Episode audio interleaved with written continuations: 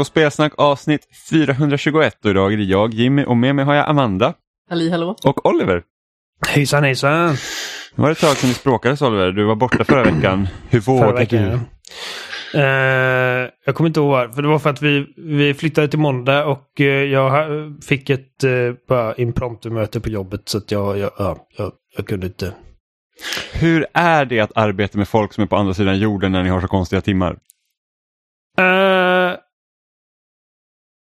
ja, det är lite det är inconvenient ibland för att liksom när man, som nu pratade jag med någon från San Francisco. Uh, och de är liksom nio timmar efter.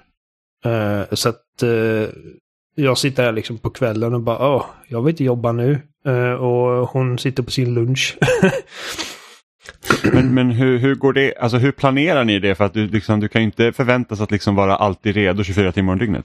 Bara för nej, att någon annan nej, jobbar. Nej, men i just det här fallet så var det liksom att uh,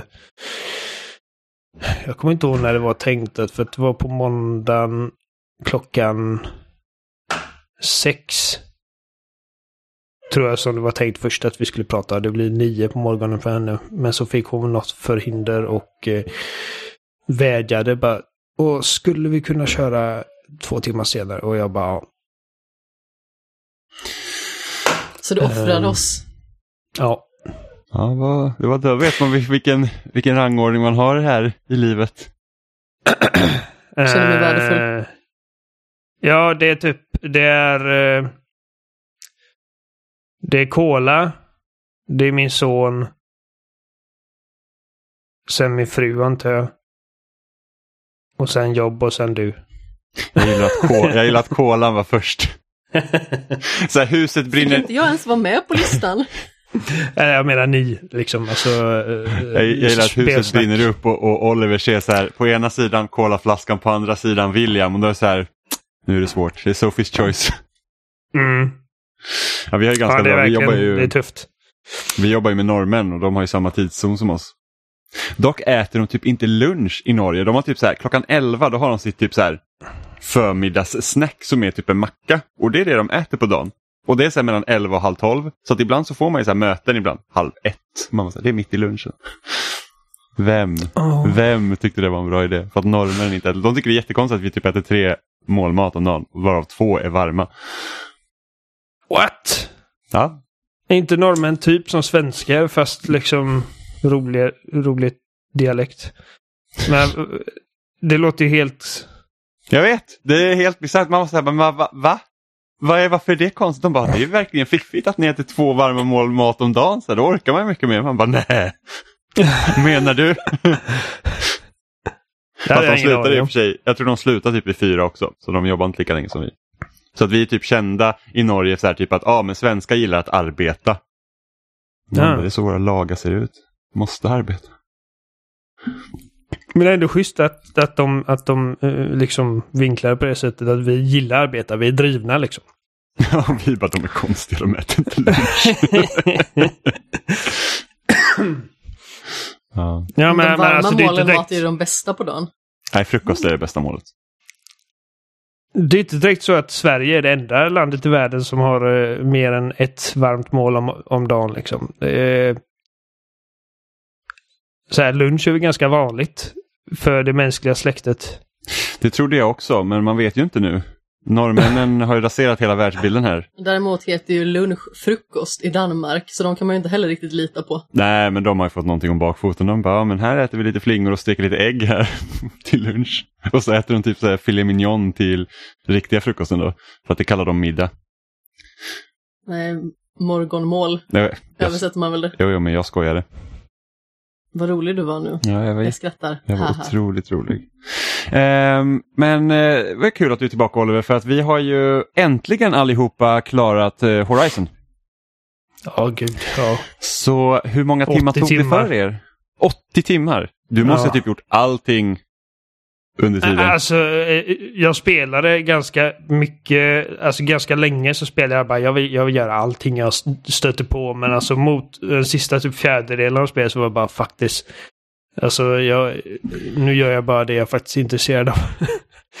ja, jag, jag gjorde samma. För att det började bli så att spelen började lämnas nu på hög, liksom att man har igång typ tre, ja. fyra projekt samtidigt. Jag har sagt att nej, jag, jag, kan liksom inte göra allting i Horizon för att jag måste spela annat också. Eh, så jag började också skynda mig mot slutet. Det tråkiga dock som jag tycker med det är det att jag har ju missat massa sådana här liksom uppgraderingsmöjligheter och sånt som inte, ett, inte har varit nödvändiga för att jag lyckades klara spelet utan problem. Två, jag vet inte vad min andra poäng var här, jag glömde bort. Men det var i alla fall min första poäng. Att det, är liksom, det är massa grejer som jag inte behövde göra. För att jag var inte inne i en enda cauldron förutom den som man måste gå in i till exempel. Inte gjort någonting med det. Ja, jag vill ju göra alla egentligen. Alltså, jag kommer gå tillbaka till spelet för att typ plocka lite så här collectibles och sånt när, när lucka ges. För att det är ganska nice och liksom nu när man äntligen fick den här pippifågeln som man kunde flyga runt på också så är det ganska skönt. Eh, men så att jag behövde inte göra det. Jag behövde inte uppgradera liksom mina uh, items mycket mer än vad jag hade. Liksom. Min, min armor är fortfarande så här på...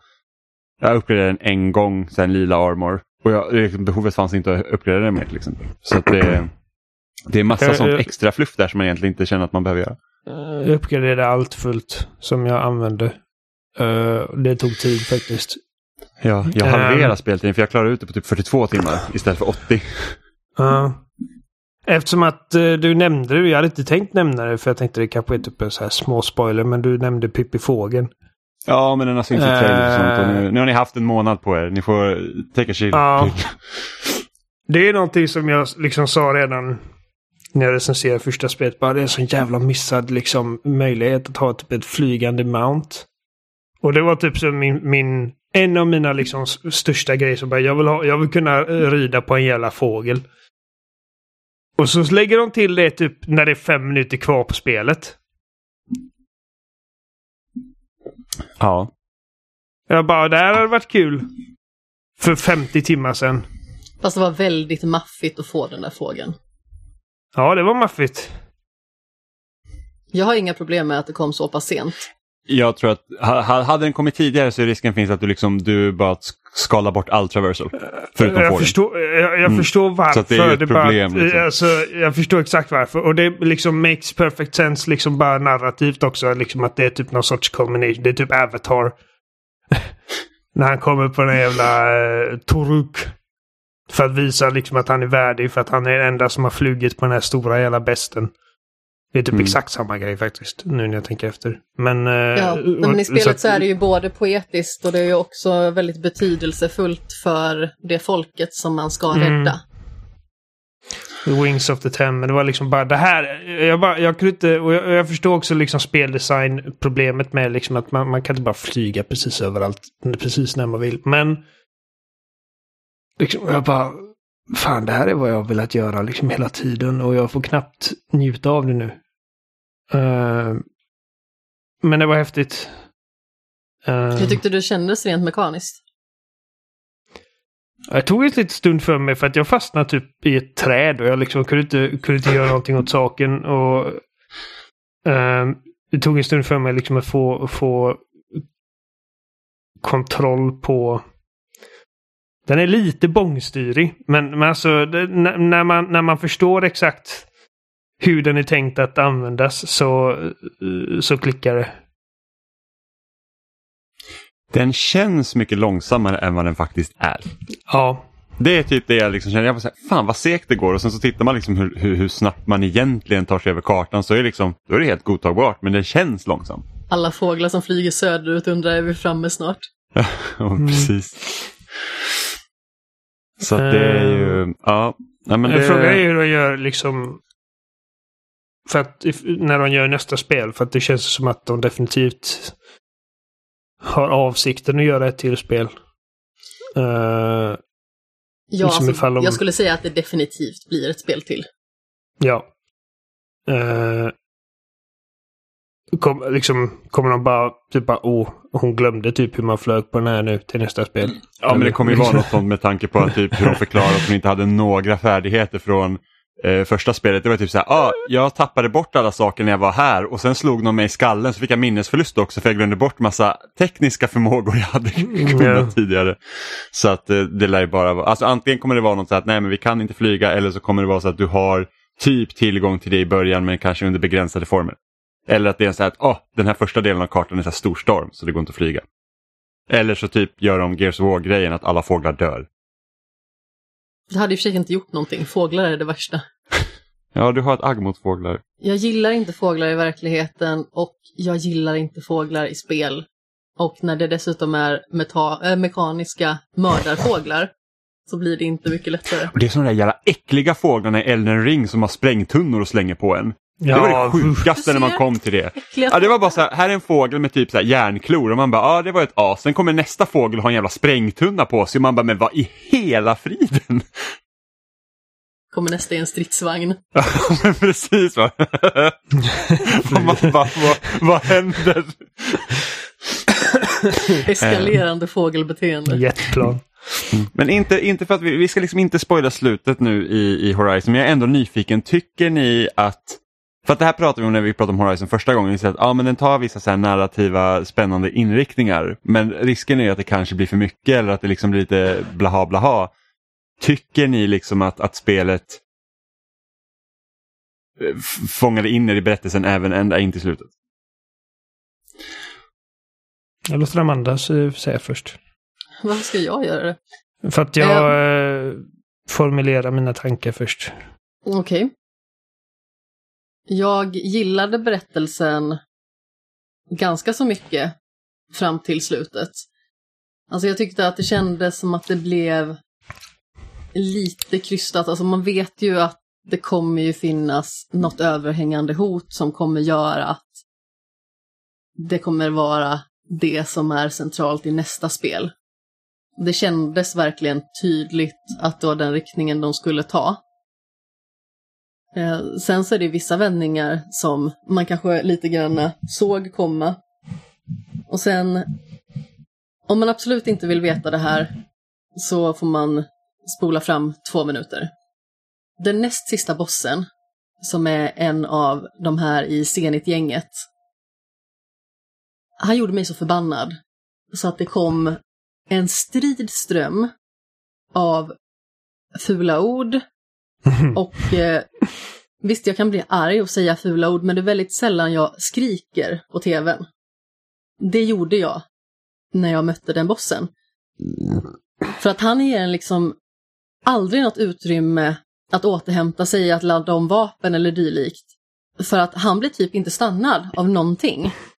Även om jag liksom har skickat åtta bomber i rad på honom så stannar inte han upp, han bara fortsätter. Vilket jag tycker var otroligt frustrerande och i synnerhet i och med att man vet ju att de har fått bort den här skölden. Och de tar liksom skada nu lite mer som normala människor fast med lite mer superkrafter. I teorin som normala människor. Ja, ja, men precis. Och jag bara blir så himla frustrerad på den bossen för att den sista bossen som är en maskin, den kan jag ändå köpa att den är så pass utmanande. Men jag tyckte nog att den näst sista bossen var svårare. Ja, definitivt. Plus att det var i ett utrymme som han smälte in i hela tiden, så jag tyckte det var jättesvårt att se honom. Till slut så fick jag markera honom och fästa en markör så jag skulle veta var han var för någonstans.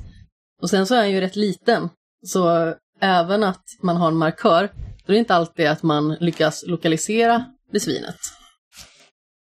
Alltså jag var väldigt upprörd där. Jag var inte heller så Mycket förtjust i och den med. fighten.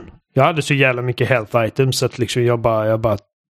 Jag behövde aldrig göra om fighten. Men jävlar vad stryk jag fick. Jag bara hila, hila, hila, hila. Ja, och Liksom- så blir man omkullslagen hela tiden. Ja, Det, det, ja, det, det, det, nu har jag liksom kört, alltså när man varvar Elden Ring och Horizon där båda spelen är så att du kan liksom bli träffad ganska mycket och så ramlar gubben ner och du kan inte röra dig. Alltså man blir bara så att jag orkar inte bli omkullkastad en gång till. Jag, liksom, jag får ett psykbryt.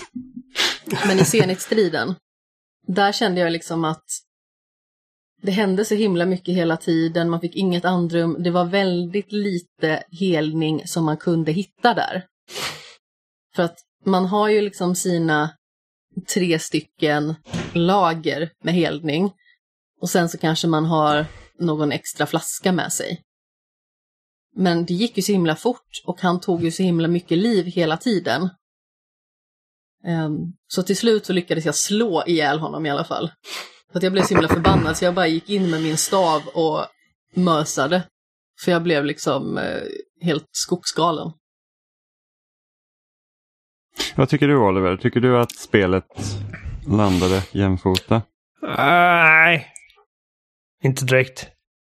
Uh, jag tycker uh, slutet föll platt lite för mig. Um, dels för att... Alltså jag tycker de här eh, Zenit-snubbarna är så jävla töntiga för det första. Uh, undantaget Tilda som var, som var intressant. Men liksom verkligen så här typ comic book. Eller som är cartoon. Bad guys. Um, och sen så eh, utan att gå in på detaljer så liksom jag, jag kommer ihåg jag pratade med Adam om det. Liksom jag bara, alltså det, det, det absolut sista som får hända med slutet i det här spelet är liksom att Ja, vi räddar världen men världen går under igen nu så att det är liksom inte över. Och det var typ precis det som hände liksom att det typ ingenting är löst liksom. Alltså det bara visar sig att det är mycket värre än man trodde att det var från början. Ja, och sen, sen typ då det här liksom framtida hotet. Och, alltså jag, jag, liksom, jag köper inte riktigt det. Nej, verkligen inte. Det, det, är, liksom så, här, så okay. sci-fi och liksom bara alltså överdrivet och abstrakt. Liksom bara, det, ja, som sagt, jag ska inte gå in på detaljer. Men... Nej, men det är verkligen så man bara, okej, okay, vad, vad händer nu liksom? det är liksom bara, ja, det, det, det ska, vi ska se hur de liksom binder ihop det. Men det, det känns ju mer så att man liksom så här att det är nästan man ser lite så vart Killson kom ifrån. Liksom. Det är liksom den nivån i slutet känner jag. Ja, men det känns ju tyvärr lite som att det man fruktade när de började närma sig liksom det här med rymden och att man hade färdats till ett annat system. Det gör ju liksom att man känner ju en oro inför framtiden kring hur urspårat det kan bli. Och jag kände liksom den oron när man upptäckte det. Och nu igen så känner man att det börjar ju redan gå åt det hållet lite grann som man hoppades att det inte skulle gå åt. Dock ska det bli spännande att se vilken, vad är det för karta vi kommer få se i framtida spel. För att nu har vi liksom hela Forbidden West som är en ganska stor del av USA eh, västra delar och sen så har vi liksom den första eh, första spelet har ju liksom mer de nordliga delarna liksom en ganska stor bit också. Så, mm, liksom, vad, ja, så vad kommer så undrar var, var, var nästa spel kommer utspela sig. Det tycker jag ska bli mer spännande. New York! Fly till Kanada. Jag vet inte, alltså, jag kan tänka mig att de beger sig mer söderut. Sen kommer jag inte ihåg, man har ju fått, man har fått vissa hintar i spelet om vart vissa platser kan finnas. Så man får se vart det kan vara någonstans. Men överlag var det ett bra spel. Jag tycker bara att slutet i första ja. spelet var ju betydligt, betydligt, betydligt bättre än vad slutet var här. Jag, eh, jag är också liksom på det stora hela nöjd. Liksom, att det, det är ett riktigt bra spel. Uh, däremot så jag kommer ihåg första gången vi pratade om det, eller när vi bara hade börjat spela. så sa jag att uh, jag tycker Aloy är lite trist. Sen så nästa gång så var det bara, ah, men nu har jag börjat se hintar och nu är jag tillbaka till att hon är typ en av de tråkigaste liksom så här protagonisterna som Sony Studios spottat ur sig på sistone. På vilket sätt? Hon... Alltså, hur, hur, har liksom änd- hur, hur känner du liksom efter slutet och hur har det liksom ändrat sig? Ja, det, var, det, det är inte specifikt Nej, nej, slutet. jag vet inte att det är slutet som, men liksom att, att du ändå hade uh, sagt att oh, nu börjar det hända grejer och sen bara så att nej. Jag bara känner, alltså hon, eh, som sagt, jag ville ha liksom, vi snackar om den här typ, eh, de här bristerna som jag, eh, som jag eh, liksom sak, eller letar efter i eh, mina protagonister. Um, hon har dem inte riktigt. Förutom då, alltså man, man, kan ju säga liksom att hon beter sig jävligt illa ett, ett ganska bra tag mot uh, en av uh, de säga, viktigaste sidokaraktärerna. Som jag också tycker att de gjorde väldigt lite med i slutändan. Jag hade velat se mer av henne. Uh, så så det, det, det, är en grej som jag bara, åh, men det ser jag fram emot med nästa spel, är att se vad hennes resa tar henne. Mm. Um, jag menar, alltså, det, det, är någonting med, alltså... Hon är okej. Okay. Det är bara att jag, jag känner liksom att Sony Studios har liksom så hög lägsta nivå på sina liksom på sina karaktärer vid det här laget. Liksom att de, de, de, de lägger väldigt hög de har väldigt hög standard när det kommer till i alla fall liksom de här stora liksom, alltså enorma spelen liksom med Kratos och Nathan Drake och uh, Ellie och jag försöker komma på liksom om det är någon karaktär som jag finner lite som jag finner tristare bland de här spelen. Jag har svårt att göra det. För att hon och sen också, hon har liksom bara ett tonfall hela tiden. Liksom. Alltså hon, hon har liksom ingen typ... Uh, i, uh. Ja, nej. Alltså det kommer bli lättare för mig att gå in mer på detta i en spoilercast. Jag vet inte, vi, vi kommer göra det va? Ja, det kan vi göra. Det är ingenting jag har planerat, men det kan vi göra. Uh, jag har för mig att vi snackar om det löst i alla fall. Vi får se hur det blir. Ja, precis. Ja, som sagt, jag kanske var lite oklar innan när jag försökte att eh, prata om den här eh, rymdaspekten som liksom kommer in i bilden ganska så tidigt och som sedan växer och eh, blir en ganska central del, framförallt i upplägget för en uppenbar fortsättning. Men jag tycker att det är ett eh, fantastiskt spel. Det är väldigt mycket större än vad jag hade förväntat mig att det skulle vara.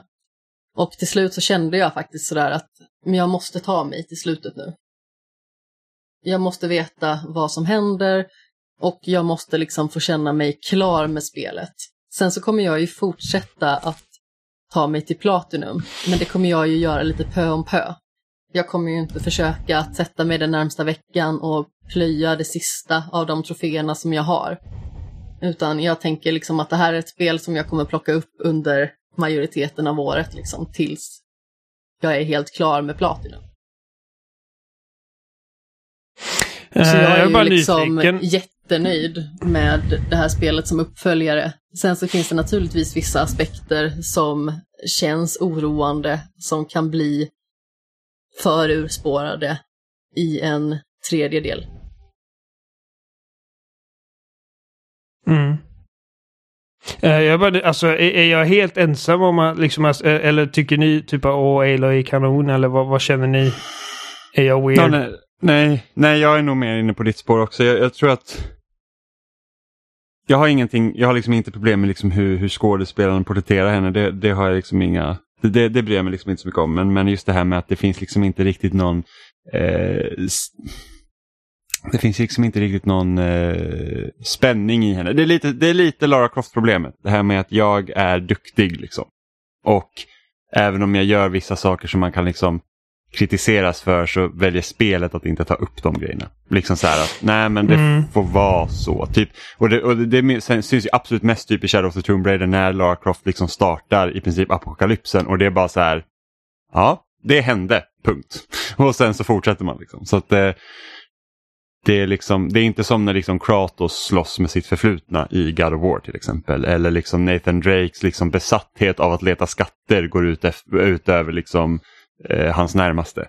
Men jag kan ju tycka i så fall att Lara Croft har ett mycket mer klandervärt beteende liksom. Ja, ja. Jag, jag gillar, jag Aloy mycket alls- mer än... Ja, ja, jag gillar också Aloy mycket mer än, än, än Crystal Dynamics Lara Croft i de tre senaste spelen. Men liksom, det, det är liksom åt det hållet Men mer. framförallt i Shadow of the Tomb Raider så både beter hon sig på och gör saker som eh, känns väldigt orimliga att spelet liksom bara väljer att se förbi på något vis. Ja, ja, absolut, men liksom man tänker att, att det var bara ett exempel för om det är någon som inte har spelat Horizon, liksom ungefär veta hur, hur, hur karaktären känns. Ja, men sen så finns det absolut saker med Aloy som man kan ifrågasätta i det här spelet. I synnerhet liksom det här beteendet mot en viss karaktär. Sen så ändrar hon ju på sig, vilket känns väldigt skönt när hon gör det. Sedan så kan man, precis som du och jag diskuterade Jimmy, kanske tycka att det var kanske lite för lite tid i det relationsbyggandet. Det hade kunnat behövas ännu mer. Men om man inte liksom vet vem den karaktären är så är det lite svårt att kanske sätta sig in i själva den biten. Ja. Men eh, Men, men sen också, det sätts liksom ingen, egentligen ingen press på Aloy att liksom göra definitiva val. Som gör att hon själv liksom känner att hon har en stor konflikt inom sig. Mer än att jag räddar världen och det är jobbigt att det ligger på mig. Typ. Vilket såklart är en stor grej, men det är inte så här typ att nu händer det här grejen, jag måste ta det här tuffa beslutet på grund av X och Y. Och sen får man se vad utfallet blir. Det kan ju bli sen- intressant att se i framtiden hur det påverkar henne att folk offrar sig för henne. Ja, om de väljer att ta upp det, vilket jag tror att de inte kommer göra. Man vet aldrig. Nej, nej, man vet aldrig, men jag tror inte det. Sen så jag, jag känner att det jag saknar är liksom bara, vem är Aloy förutom typ alltså Messias? För att det är liksom det, tar, det, det, det är ju liksom det genomsyrar i hela spelet att hon är den enda som kan göra detta. Inte att hon är den enda som kan typ döda tusen maskiner och den enda som kan ha ihjäl liksom rebeller och den enda utan det är ju liksom hon, hon är den enda som kan öppna de här dörrarna liksom. Vilket man behöver kunna göra. Um, så vi vet att och det, det, det är det enda hon pratar om också. Liksom. Det är typ alltså, vi måste rädda världen, vi måste rädda världen. Vilket jag förstår liksom att det är liksom världen. Eh, världen behöver räddas liksom. Men samtidigt så. Vem är hon ut, bortom det? Liksom, alltså, vad, vad, vad har, har hon för passioner? Liksom, vad, när hon har räddat världen, vad ska hon göra sen? Liksom, alltså, jag vet, jag kan liksom titta på typ Erend och eh, eh, några av de andra sidokaraktärerna och jag bara, ja men där vet jag liksom vad de här människorna brinner för, vart de är hemma i den här världen och liksom varför, varför de vill rädda världen. För, för att liksom vad de älskar och liksom Aloy, jag bara, vad fan. Hon har bara en roll i den här världen och det är liksom att vara den här typ genetiska nyckeln. Liksom. Uh, hon har inga... Hon har ju vänner så sett, men det är liksom vad... vad, vad uh, vart ligger hennes hjärta? Jo, men om man ska vara helt ärlig så hade hon ju inte klarat sig själv den här gången. Hon hade ju inte klarat sig på egen hand. Eh, Nej, nej, men till precis. viss del i slutet på första spelet så klarar hon ju sig inte heller på egen hand. Hon hade ju klarat sig mer på egen hand än vad hon gjorde i det här spelet.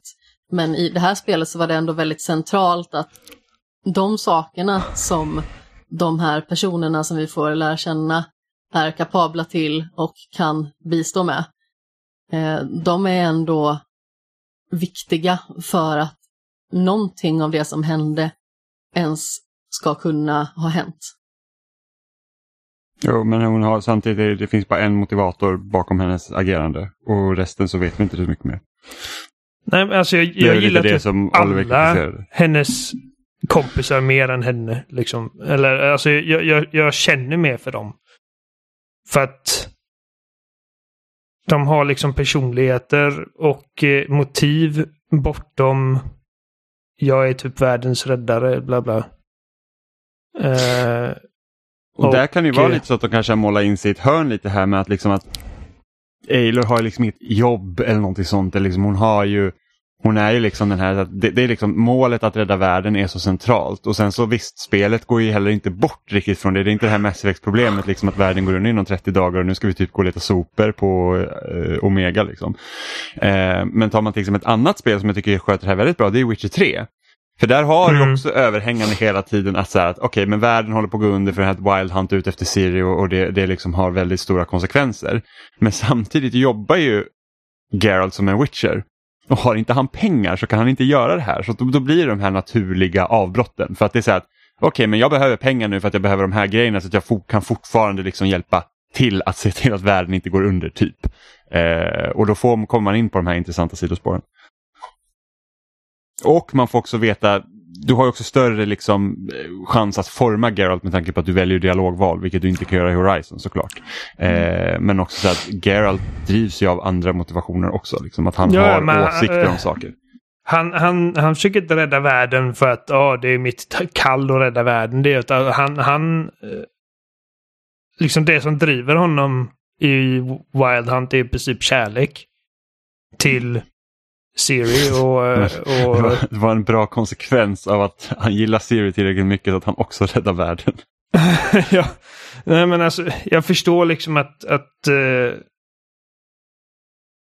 jag vet inte. Folk som lyssnar på detta kanske tycker att jag är jättepetig och liksom eh, orimlig. Jag bara känner att liksom, jag, jag, känner ingenting för Alo. Alltså nu när jag liksom tänker tillbaka på på hennes Jo. resa i det här spelet. Alltså, eh, hon gör ingenting för mig. Hon är bara liksom en... Ja, jag vet inte. Jo, men om vi tar brytpunkten från när hon var ännu yngre till exempel, eh, till att hon helt plötsligt fick kastat på sig att eh, hon har samma gener som en av personerna som försökte att för tusen år sedan rädda världen. Eh, så var det ju liksom som så att innan dess så tränade hon ju enbart för att kunna göra det här testet som skulle få henne att eh, sluta eh, klassificeras som utstött. Och det är liksom det. Det är det man vet om henne. Eh, så det blir ju Mm. kanske en lite konstig vinkling in egentligen. Liksom att det enda man vet om henne det är att hon har tränat för det här uppdraget. Man vet liksom inte riktigt vad hon gör på sin fritid förutom det.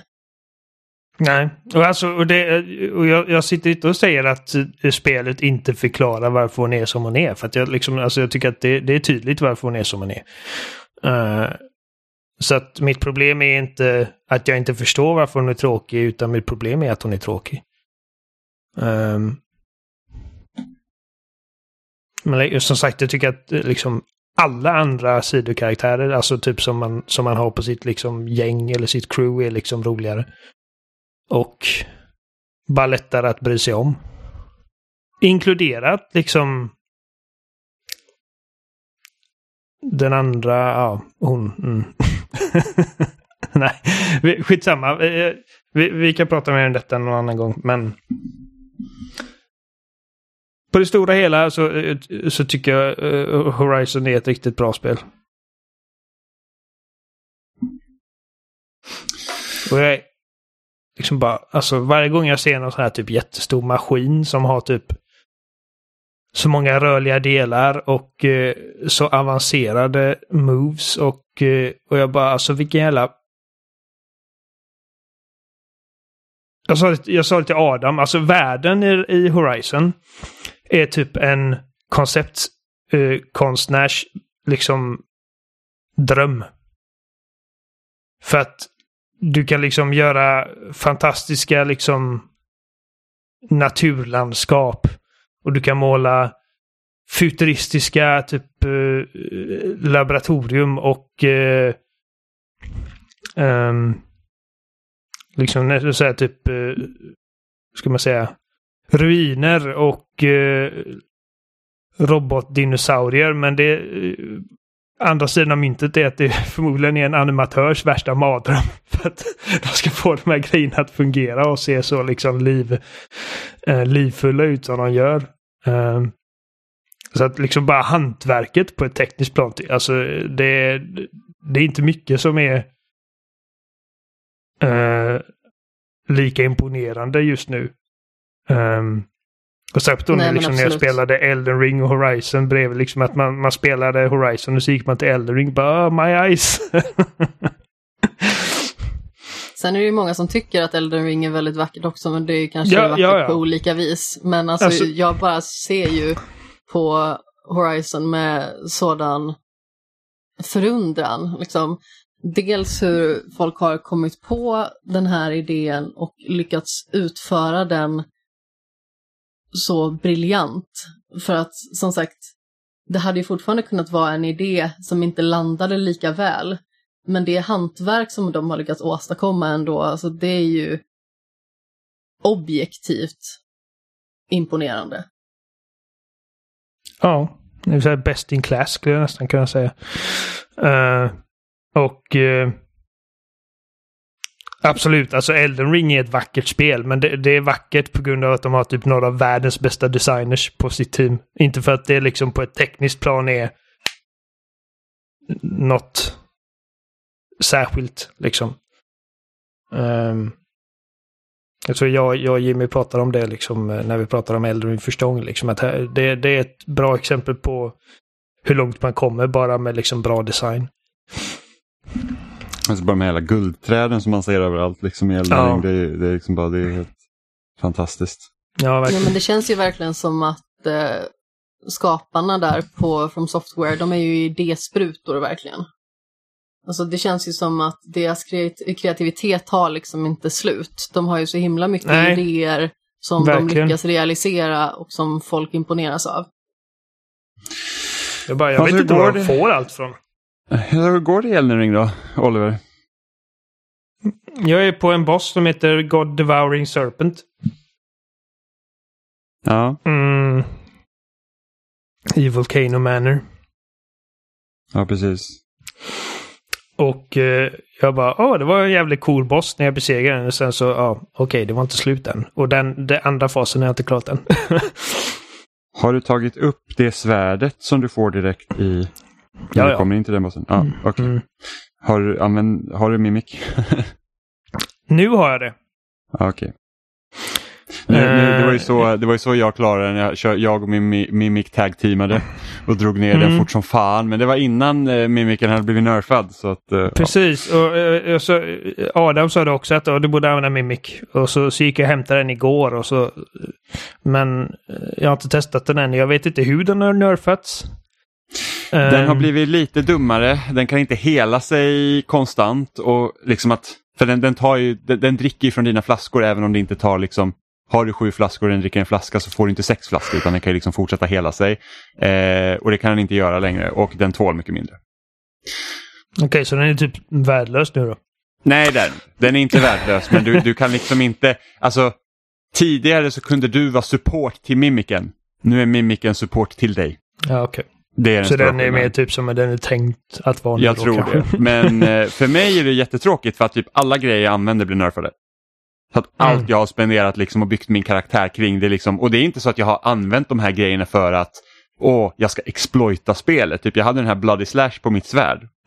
Alltså, det tog mitt liksom mediokra longsword till att vara ett bra svärd som jag kunde använda. Och nu är det så här bara att fan det tar för mycket hälsa när jag använder den. Så att jag sattes i en jättekonstig situation när liksom allt jag använde bara så här, nu är det dåligt. Eller liksom sämre. Och jag kan inte spela som jag har gjort tidigare så jag måste liksom lära mig om spelet.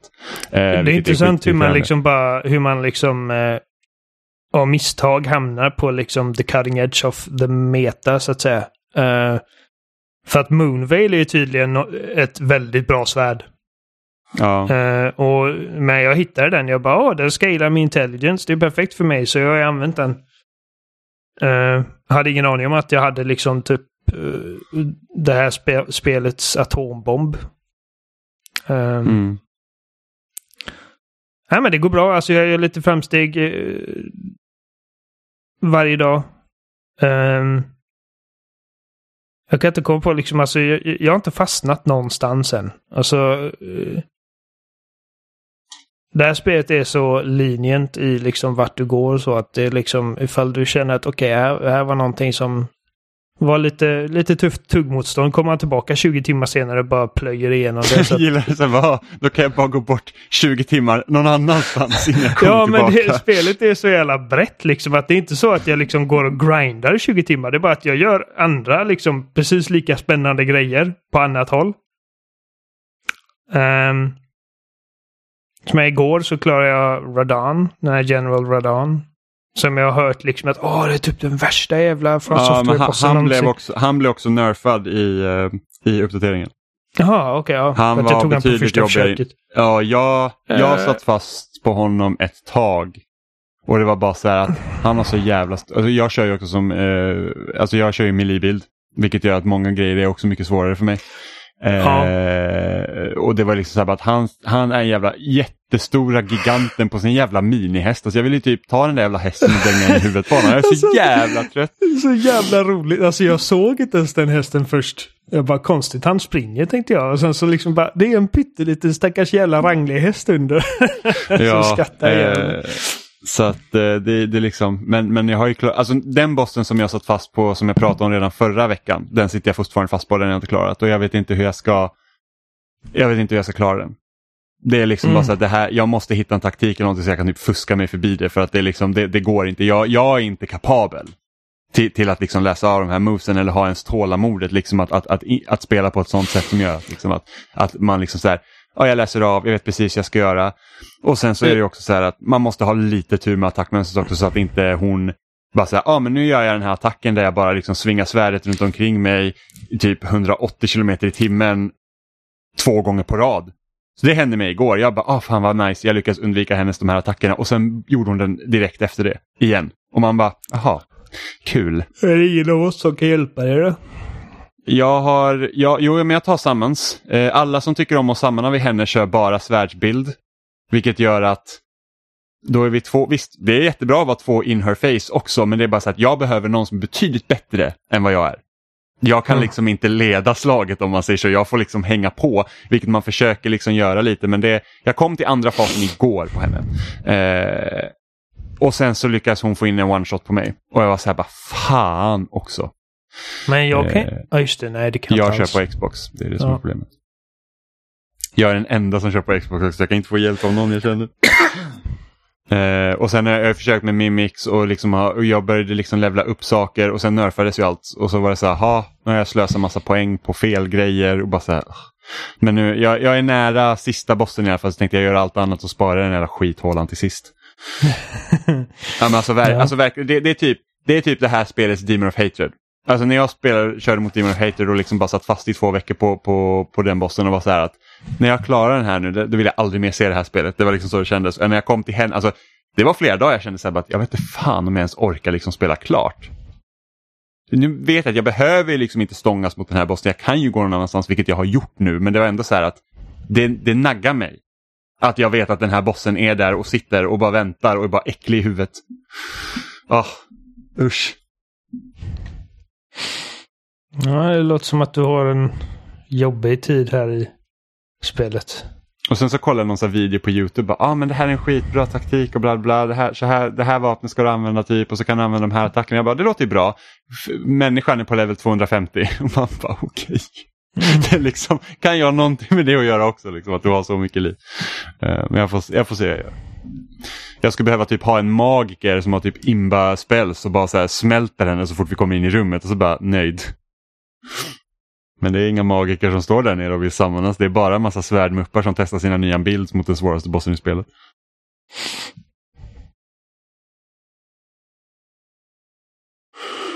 Ja. Hur, hur mycket har du spelat Oliver? Hur vet hur många timmar? Äh, 70 timmar typ. Oh my fucking hur? Jag har spelat 60 timmar! Ja, du, alltså... Många sena nätter. Ja, jag, Sömnlösa nätter. det känns inte som att jag spelar 60 timmar men det har jag liksom plockat ihop. Jag har typ tre bossar kvar tror jag. I alla fall de som står i achievement-listan. Är Okej, ja. slut. Uh, ja, jag, jag, jag har ingen aning om hur mycket jag har kvar. Det känns som att det bara växer och växer hela tiden. Och det här är i Ja, så alltså- fall... Kartan är gigantisk. Det här är inte som Horizon där det är liksom typ en... Alltså där jag känner att åh, nu får det här ta slut någon gång. Um, I och med att det är liksom så löst. Men det är liksom inte en story som man följer heller. Så att man känner liksom inte att, att hela premissen blir uttjatad på samma sätt.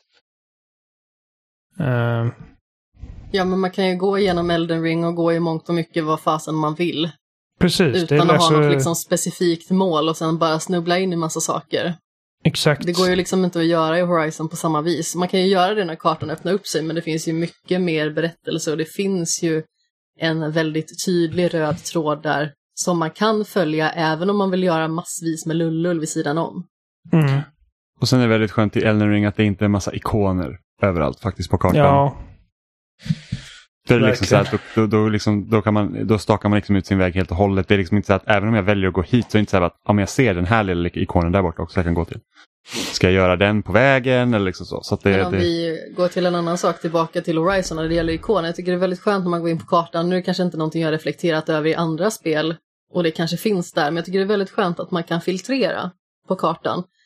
Så häromdagen till exempel så kände jag att jag ville fixa de här rebellägren och rebellutposterna. Då kan man ju liksom filtrera ut var de är för någonstans. Sen så kanske man vill ha lägereldarna också så man kan snabbresa. Men jag tycker det är väldigt skönt att man kan filtrera ut så man kan hitta de specifika sakerna som man är ute efter. Exempelvis om man ska ta en trofé eller om man ska göra ett uppdrag eller sådär. Så det tycker jag är väldigt praktiskt att man kan göra så. mm.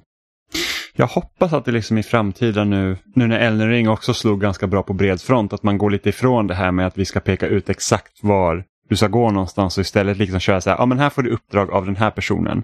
Och sen så kan man få typ en beskrivning i uppdraget eller någonting. Så ja men det här stället ligger typ nordöst om den här staden som finns utpekat på kartan så att det liksom blir lite spelmässigt intressant att leta också snarare än att här är liksom det utmarkerade området jag kan söka i och så ska man gå liksom och titta där och så zoomar man in på sin fokus och sen så gör liksom spelet mycket åt den.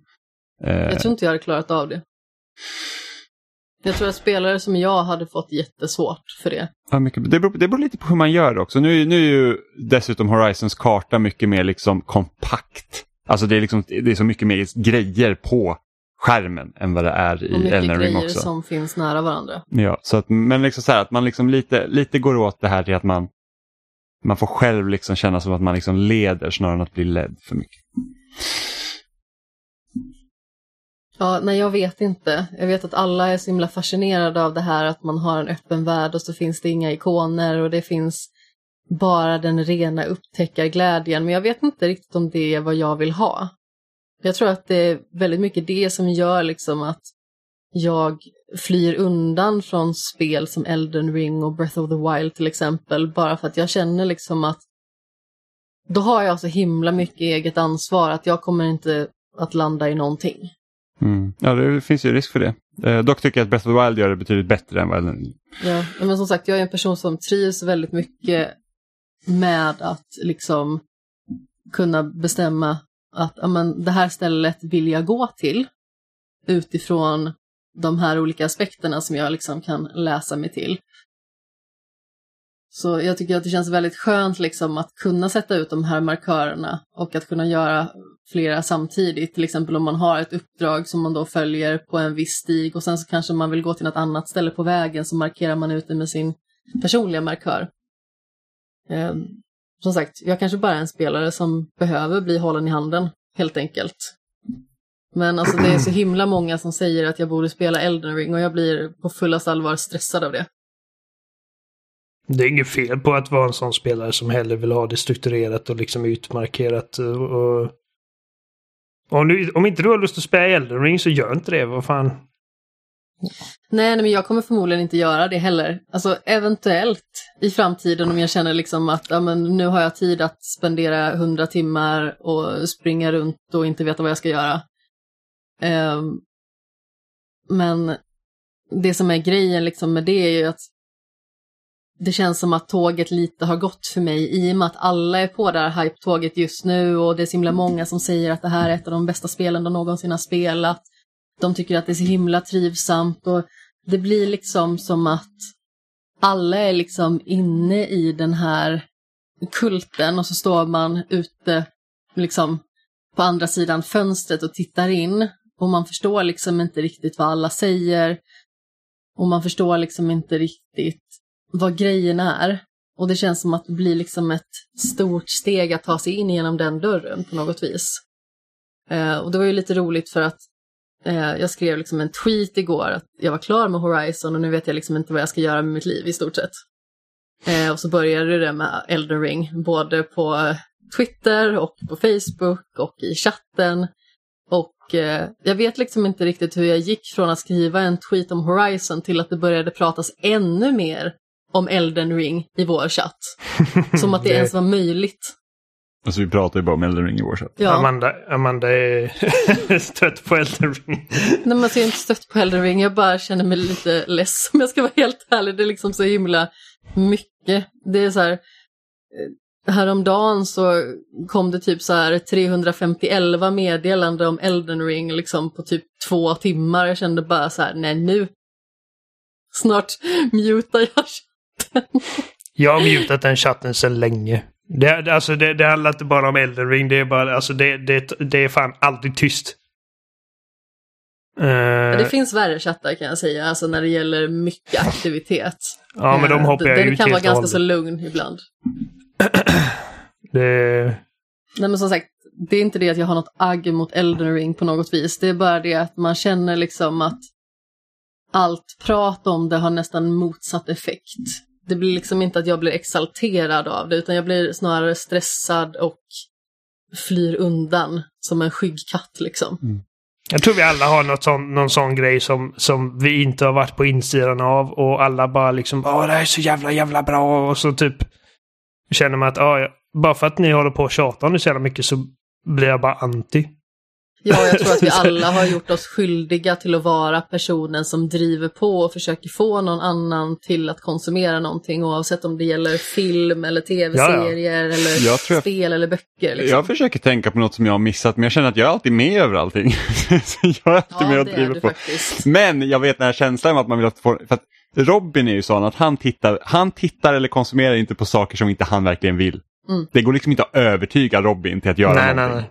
Och det är skitirriterande för jag har varit massa gånger och bara, Åh, det här är så himla bra. Man vill liksom dela det med någon. Så man bara, Robin kan inte du läsa det här eller titta på det? Han bara, nej. Och man bara, ja får man sitta där själv liksom och tycka om någonting i sin ensamhet. Även om jag fick honom att läsa typ de första 17 volymerna av Dragon Ball. Och han vägrar erkänna att han tyckte om att läsa det, men han läste ändå 17 böcker så måste man göra. Men det är också typ Alltså, så här 15 Jag har år sedan nu. Det. Nej, precis. Men han bara, jag tänker inte säga att det är bra. Och man bara, "Ha, vill du läsa nästa bok då? Ja. Man läser inte alltså, klart det jag vill bara tillägga det Amanda att ehm, det, alltså det, är inte, det, det, är inte alls orimligt att tänka att Elden Ring helt enkelt inte är för dig. Liksom. Och det är som eh, Jenny, min fru, hon är också i den här chatten. Hon tycker också liksom att ja, typ alla pratar om Elden Ring. Hon, liksom, hon är ganska ambivalent till hon bryr sig inte. För att det är ofta hon inte hänger med i vad vi snackar om där. men, eh, men hon är inte intresserad av att spela Elden Alltså liksom hon, hon tittar, hon har sett mig när jag spelar, hon bara nej, det där ser fan lame ut. Och, men om om det som håller dig från att testa det är att du är rädd för att du, inte liksom, att du ska typ släppa sådana här värden och inte veta vad du gör. Så jag känner inte att, att det har varit ett problem för mig. Och det, alltså... Jag vet inte, alltså...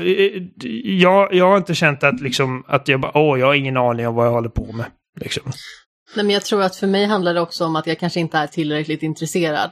Jag var Nej, liksom inte då så. den som typ hade satt upp glass och ballonger inför den dagen Elden Ring skulle komma. Martin. Precis som Martin. Martin hade så helt party, release-party för Elden Ring. Som Han en bara, själv med party. Ja, Precis, som en liten tårta, så här, tog sitt spel, tog fram så här, bara blås ut något, ta en önskan. Att jag ska spela dig. Hade själv liksom i kristyr ritat en liten drake på den här tårtan.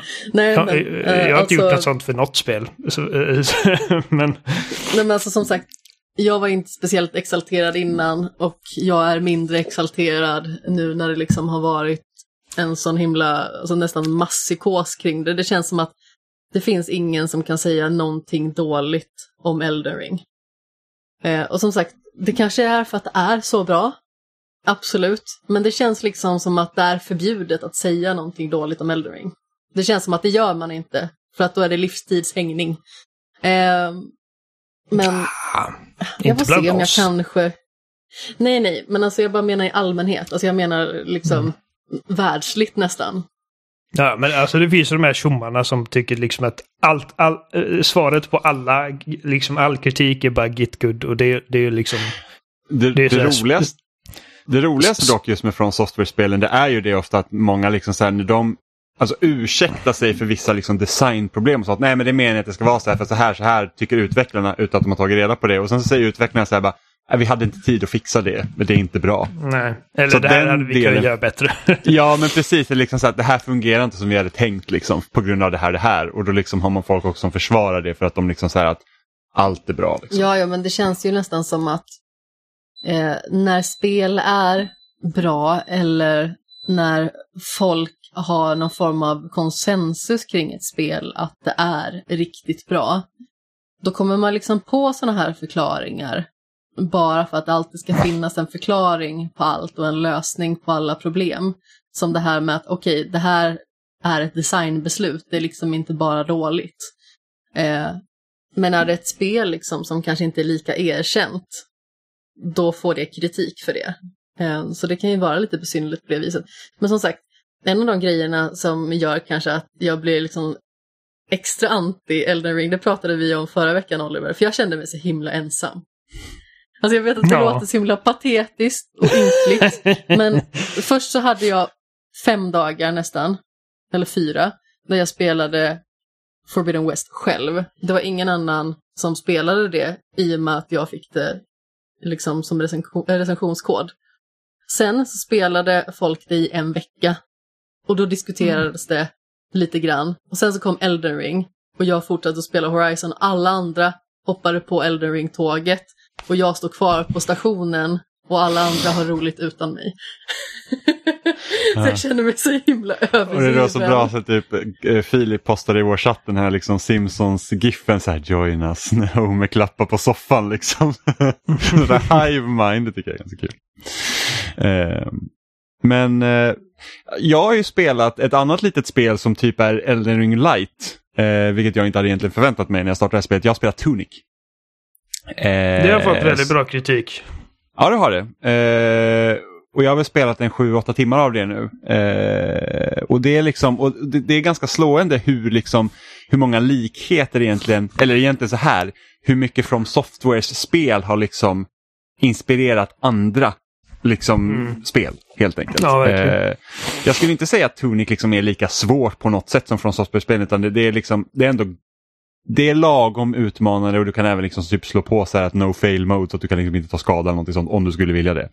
Eh, men just det här med att du spelar som den här lilla räven, du, du har de här olika typ checkpoint-statyerna som du går till liksom för att så här, spara och sen att dör du så börjar du där. Eh, du samlar på dig valuta, eh, dör du så du tappar inte all valuta, du tappar viss del valuta och så kan du gå tillbaka till ditt liksom, lik då eller liksom själ och plocka upp den så att du får tillbaka pengarna. Liksom. Som i Shovel Knight typ. Ja men lite så. Förlorar Eh, hälften.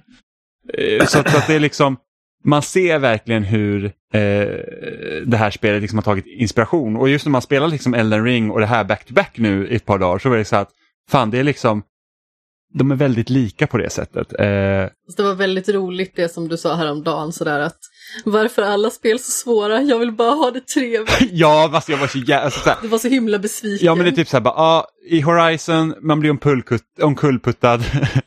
Ompullputtad. man, man blir omkullputtad. Och var liksom så- Ompullad.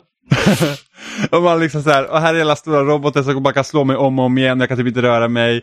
Jag är på den här jävla äckliga bossen i Elden Ring och så kommer man till lilla trevliga Tunic och sen så bara, nu har jag dött tre gånger på det här samma stället för att de här fienderna är äckliga i huvudet. Så att, ja, det, det är lite jobbigt ibland. Men det, det Tunic också har liksom som från software-spel är liksom att det finns egentligen inte ett jättetydligt narrativ utan du får liksom pussla ihop det själv och allting är liksom väldigt eh, diffust. Och det går liksom ner egentligen i hela designtänket kring spelet för att du har liksom en, egentligen en mängd olika funktioner som spelet inte berättar för dig när du startar spelet. Du, så här, du rör dig och du hittar en pinne så du kan slå med och det är liksom allt. Det verkar vara lite som Death Store på det viset också. Ja, det är, man ska säga att det är liksom, du, om vi säger att du har Zelda på ena spektrumet, liksom 2D-Zelda liksom, som är väldigt mycket fokuserad på pussel och du kan också slåss. Det är så jag ser på Zelda, liksom, att jag säger pusslen är centrala och och sen har du också fiender du kan slå på liksom, som, som står i vägen. Men det är liksom inte, det är inte stridsfokuserade spel. Sen har du Death's Door som är helt och hållet egentligen stridsfokuserat. Jag skulle inte säga att de pusslen som finns i spelet på något sätt tar överhand utan det är så att här har du skitsvåra fiender. Det är det, det där du liksom ska lägga din bemästrade tid över hur du liksom kan ta dem på bästa sätt. Och sen har du Tunic som är lite mitt emellan där du har också strider som inte är så avancerade. Jag tycker att striderna är roligare i Death Store. Men liksom fortfarande är, du liksom tänka på positionering, du måste tänka liksom lite vilka, vilka magier och sånt du använder. Eh, och lära dig det. Men sen är också pusslerna centrala. Liksom, och då är det inte alls lika stort pusselfokus i Tunic som det är i Zelda till exempel, men det är liksom ännu mer här och det beror på hur man upptäcker världen. Eh, och det man gör i det här spelet det är det att du hittar manualsidor. Och det är rätt så coolt för att det är så liksom, det känns så inspirerat av de här typ, spelen på 80 och 90-talen, de äventyren, så att de har liksom satt ihop en hel manual i spelet som gör att du lär dig om spelets funktioner när du hittar de här sidorna. Och de är liksom inte utsatta som att den här sidan ska du alltid hitta utan det- är, liksom, det är som en collectible. Och där får du, liksom, du kan få inspiration från liksom, information om så här kart, kartor, liksom hur världen är uppbyggd. Viktiga funktioner, till exempel hur du uppgraderar dig får du liksom veta i en sån här manualgrej. Och det är bara att du kan göra det hela tiden, men att hur ska du veta? Det är ju det. Um, du kan få information om liksom olika items som finns, liksom så här, ah, och hur, hur Typ som igår så fick jag en sida som berättar så att man kan hitta så här guldpengar och så finns det olika brunnar någonstans som man kan liksom slänga i en guldpeng i. Men det visste inte jag om för jag fick den här sidan och där finns liksom även typ en stege så här att ja, här vet du också när du får liksom eh, du får liksom eh, en present när du har eh, ett visst antal mynt. Liksom. Så, att, så att det gör det jätteintressant liksom hur man liksom ska försöka nysta ihop den här världen och hur den liksom, eh, hänger ihop med varandra just genom att hitta de här sidorna. Jag tycker det är jätte jättesmart och rolig liksom, grej. Eh, att få en att liksom bli engagerad i collectibles förutom att liksom plocka upp dem bara för att de finns. Eh, och samtidigt då liksom så att, hmm, vart ska jag gå härnäst? Och sen hittar man en sida som ger någon liksom fingervisning om hur jag kan liksom ta mig vidare. Eh, men det finns ju såklart vissa nackdelar också för att hittar man inga sidor så kan man ju hamna i ett läge för att jag vet inte fan vart jag ska gå någonstans. Och så finns det liksom ingen egentligen riktig karta så du kan, det kan vara svårt att orientera sig. Speciellt för mig då som inte hittar någonstans. Eh, så att det, det, det, kan vara lite jobbigt men alltså jag tycker att det, det är ett väldigt bra spel. Eh, jag vet dock inte hur bra det är än. Om man säger så. Det är ingen av er som har spelat det va? Nej. Nej. Nej. Men eh, det, det, är absolut ett spel som jag är nyfiken på. Mm. Ja men det är liksom, det, det, det känns liksom som ett Zelda om man säger så. Eh, med lite mer fokus på strider än, än ett vanligt Zelda. Och det, det, det jag skulle egentligen önska om att det är någon som liksom skulle våga faktiskt göra det mer pusselinriktat, liksom ha de här templen och liksom, här hittar du förmågor i det här templet och så bygger man liksom pusslen runt omkring det. Det är ju liksom inget annat spel egentligen som har gjort riktigt det som Zelda gör. Eh, för att jag, an, alltså, jag skulle gissa att det är liksom, hittar du en bra eh, loop för dina strider så är det lättare liksom att hela tiden reproducera dem än att liksom här har vi ett helt nytt liksom pusselelement vi ska liksom väva in i, i den här byggnaden och hur ska det hänga ihop med varandra. Eh, som ett Zelda till exempel, alltså där många tempel är ju verkligen så att du kommer in i templet, du har de här förmågorna eh, och så får du liksom lösa det tills du hittar den här nya grejen i det här templet som du har sett massa vägar som du inte kan ta för att du behöver ha den här grejen. Och så hittar du den och sen så bygger liksom templet upp sig och på varandra och liksom att Eh, man, man liksom säger att ah, men nu, nu får du lära dig använda det här föremålet tillsammans med dina tidigare föremål och sen så till slut kommer du till bossen och så får du liksom din belöning så att säga. Och det här är liksom inte riktigt så. Eh, men ja, jag tycker att det är, alltså hittills är det, det, det är riktigt skoj faktiskt. Eh, jag tror inte att jag kommer tycka att det är lika bra som Death Door när det är klart. Just på grund av att det kanske är lite för diffust mellan varven. Eh, Medan Death Door kändes mycket mer liksom tydligare inriktning. Apropå Zelda-influenser så kommer jag ju bita tag i Chicory, hade jag tänkt. Mm. Och Chicory är ju, där har du typ Zelda Overworld utan strider. Det är i princip vad Chicory är och Chicory är jättebra. Eh, men Tunic finns också på Game Pass så att eh, om man prenumererar på det så är det bara liksom ladda ner och testa. Eh, det, det är ett kanonlir faktiskt. Men Oliver, du hade ju också spelat GTA 5 igen. jag satt och tänkte på det här en dag, liksom att jag... Okej, okay, nu är jag typ 10 timmar in i GTA 5 och jag har liksom jag har Elden Ring, jag har Gran Turismo och jag har alla de här liksom nya coola spelen. Och jag, bara, jag kan inte fatta att jag inte kan slita mig från GTA 5. Så här 2022. Mm. Uh, det, det, det, är ett spel som bara liksom... Det bara ger och ger och ger. Um, jag vet, alltså när de utannonserade så här PS5-versionen. Detta var ju liksom jättelänge sedan. Om det var typ samtidigt som de utannonserade PS5. ja, jag tror det var det. Um, och det är först nu det kommer och jag tänkte att liksom jag, jag, jag lägger inte 600 spänn på, på ytterligare en version av det spelet just nu i alla fall. Men, men att uppgradera, för att om man hade PS4-versionen kostar det bara 100 spänn. Mm. Så jag bara, ja ah, fuck it, då kör vi liksom. Los Santos Herakum. Uh, och jag valde PS5-versionen specifikt för, liksom, för uh, Haptics och uh, Adaptive Trigger Support som, som spelet har. Um, jag... Uh, Ja, nej, alltså det, det var... Vilket, vilket spel. Och de här hapticsen är, de är, de är rätt trevliga. Alltså, liksom om man tänker typ, du vet, om man kör på um, eh, motorvägen och man kör ut i vägrenen liksom. För att det är liksom räfflat. Och man känner liksom väldigt, eh, väldigt eh, detaljerat liksom hur de här räfflarna liksom tar tag i däcken. Antingen på höger eller vänster sida beroende på vilken sida av vägen du kör på. Och, eh, och om du saktar in och kör långsamt över då känner du liksom varje individuell räffla på vägen. Och du känner eh, så här typ när, som i triggers när du kör bilarna så känner du liksom växlarna kickar in eller typ ABS och sånt kickar. Ja, det är bara, det är bara, det är inte lika, det är ganska subtila. Um, även om man har det på högsta inställning för man kan ha antingen liksom avstängt eller lågt eller high. Uh, och även på högsta så är det inte lika, det är lite mer subtilt än vad det är typ i, i Gran Turismo exempelvis. Men, men det är ändå mm. effektivt och det är liksom bara, jag, jag är sucker för sådana här grejer. Liksom. Alltså, sen, sen, sen jag fick lägga vantarna på Duo sen så förstod jag liksom att jag vill ha haptics i allt. Um, jag är lite kluven till haptics för att jag brukar ofta tycka att det är liksom... Ibland är det lite jobbigt. Sen vänjer jag mig. Det är alltid första gången när man spelar någonting man känner att haptics man bara säger jag vet inte om jag gillar det. Liksom, typ så här, jag tycker det är för hårt motstånd ibland. Och jag vet att man kan sänka det och jag testar liksom olika eh, funktioner där. Och sen vänjer man sig.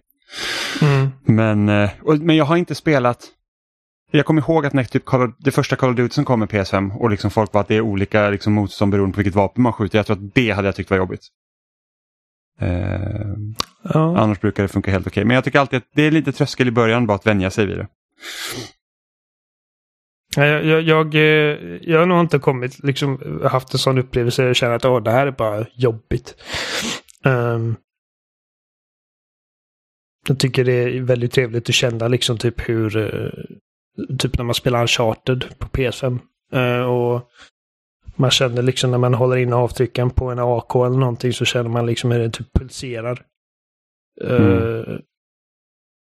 Var väldigt coolt. Men GTA, alltså det, det, det som slår mig är liksom hur för Los Santos kan vara, alltså det är nog liksom fortfarande så här, min favorit open world-stad i ett spel någonsin. Och trots att det är, vad är det, nio år i år. Ja, det, Sen det här alltså, spelet det är helt kom. Sjukt. Det är faktiskt helt sjukt. Alltså, det är nästan så att, så att, ni som lyssnar på Spelsnack liksom går tillbaka och lyssnar på det avsnittet vi pratade om inför GTA 5 liksom 2013. Då tror jag säkert mm. vi nämnde det här, så bara, ah, det kan ju ta lång tid innan nästa GTA kommer och nu är vi här tio år. Och liksom, det kändes långt mellan 4 och 5. Alltså det kändes ja, som en evighet. Och nu har det liksom gått dubbelt så lång tid. Vi blir äldre också såklart, men... Jo, jag vet, men ändå. Ja, men det slog mig liksom bara, alltså, bara sett till liksom, alltså staden, att bara gå runt i den staden. Liksom, alltså, bara gå längs trottoaren och observera vad som händer omkring dig. Liksom, du, hör, typ, du kan höra explosioner. Liksom, typ. Oj, det var någon som sprängde någonting helt bortkopplat från vad jag gör. Och jag går och kollar i bostadsområdet och jag ser liksom folk stå på sina, sin altan och prata i telefon med folk och svära över någonting. Och bara Åh, min jävla chef, den jävla kuken. uh, och hur dynamiskt liksom NPCer och sånt reagerar på dig. Liksom att jag, jag kan gå fram till en NPC som bara står vid ett gatuhörn Eh, trycka på D-paden och bara Hallå, hur är läget med dig? Och så kan han bli liksom antingen typ att han går ifrån mig eller så kan han bli sur och så blir det liksom en fistfight av allting. Alltså det, det är så jävla levande på ett sätt som inga andra spel har lyckats liksom ens mäta sig med sen dess. Och är det är löjligt vad de åstadkommer i spelet. Och jag blir helt, alltså jag får svindel när jag tänker på liksom ambitionerna för nästa GTA. Liksom vad, vad, de, vad de tänker göra. Jag vet att Red Dead eh, tog det liksom, eh, de tog de systemen till liksom ännu högre höjder liksom med att du liksom har lite mer kontroll över vad, du kan till och med liksom um, välja hur du ska approacha NPCer och grejer.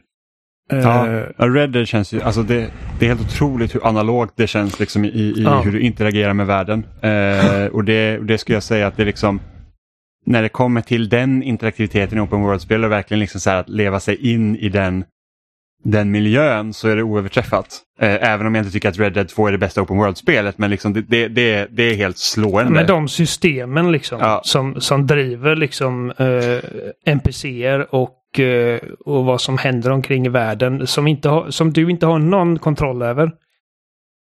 Uh, Det är bara någonting som bara rock, alltså det finns ingen som kan mäta sig med Rockstar där. Och jag känner att liksom, det är ingen som ens försöker. Liksom. För jag kan inte komma på ett annat spel som har, har liksom lagt de resurserna på att verkligen liksom överträffa eller mäta sig i det avseendet. Nej. För att det och sen liksom- så att alla spel behöver ju inte heller, liksom, Nej, såklart. Nej, nej, nej. Men, Eh, men, men det är liksom ändå kul grej. att ha en serie som kan liksom göra det också. Precis, och det, det är en sån grej som jag alltid slås av när jag återvänder till GTA 5. Liksom att hur, hur mycket hög, liksom, jag kan säga, hur mycket mer avancerat och levande allting känns jämfört med andra spel. Ehm, Mm.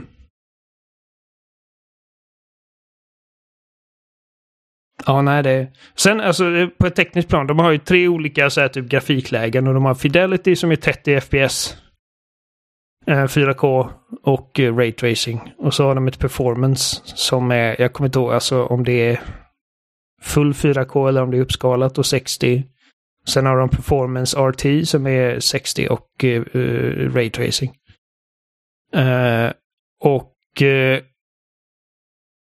det är, alltså det är verkligen, det känns nästan som liksom eh, en ny upplevelse att spela i 60 FPS på konsol. För att det är liksom bara. Ja, Är jag det, kan- hur, hur är liksom världens densitet om du jämför? För att de ökar ju från 3, eller, ja, 360 PS3 till One och PS4. Hur, hur, ser det, hur, hur liksom är den skillnaden nu liksom, när det är PS5 och Xbox Series X? eh, sett till Liksom, alltså, hur, alltså, hur mycket mer folk är det ute? Hur mycket mer trafik? Ja, ja. Liksom? Är, det, är det Eh, liksom... jag, har inte, jag har inte märkt... Nu har inte jag gjort några liksom ordentliga jämförelser så. Alltså, eh, det är så här detaljer som jag kanske inte lägger jättemycket på minnet. Ja, det, är kanske jag, inget, det är liksom inte sån stor skillnad att du bara wow, liksom. det här känns som att jag Precis, går in alltså, i helt Los Santos-scen. Nej, det är inte som att... eh, det är inte som att det är liksom så mycket folk på gatorna nu att det känns som att man är i Tokyo rush hour liksom. Ehm, och det är aldrig... Det är inte så att det är liksom trafikstockningar överallt heller, utan det, känns jämförbart. I alla fall om man tänker liksom vad jag, vad jag minns av PS4 och Xbox One-versionen så känns det jämförbart eh, med liksom NPC och grejer. Alltså, Mm. det finns folk överallt men det, det är liksom inte helt packat. Jag känner att det är lagom. Uh, däremot raytracing gör inte så mycket för mig i det här spelet. Det är bara raytraced skuggor. Mm. Och eh, jag har verkligen fått anstränga mig för att hitta ställen där jag känner att okej, det här är liksom, det här är en mer högupplöst skugga. Eller en mer naturlig skugga. För att spelet klarar inte riktigt av liksom eh, uh, raytraced reflektioner. Eh, och de här liksom tyngsta grejerna. Det är samma med Cyberpunk. Fick ju sin uh, Next Gen-uppdatering nyligen.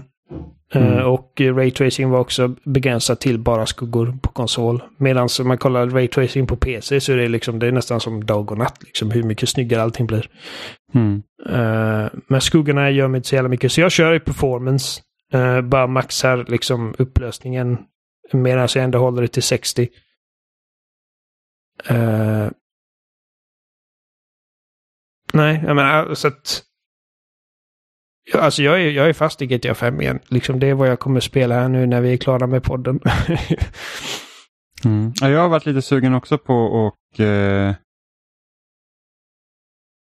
på att eh, köpa det också, men jag tänkte köpa det på Xbox.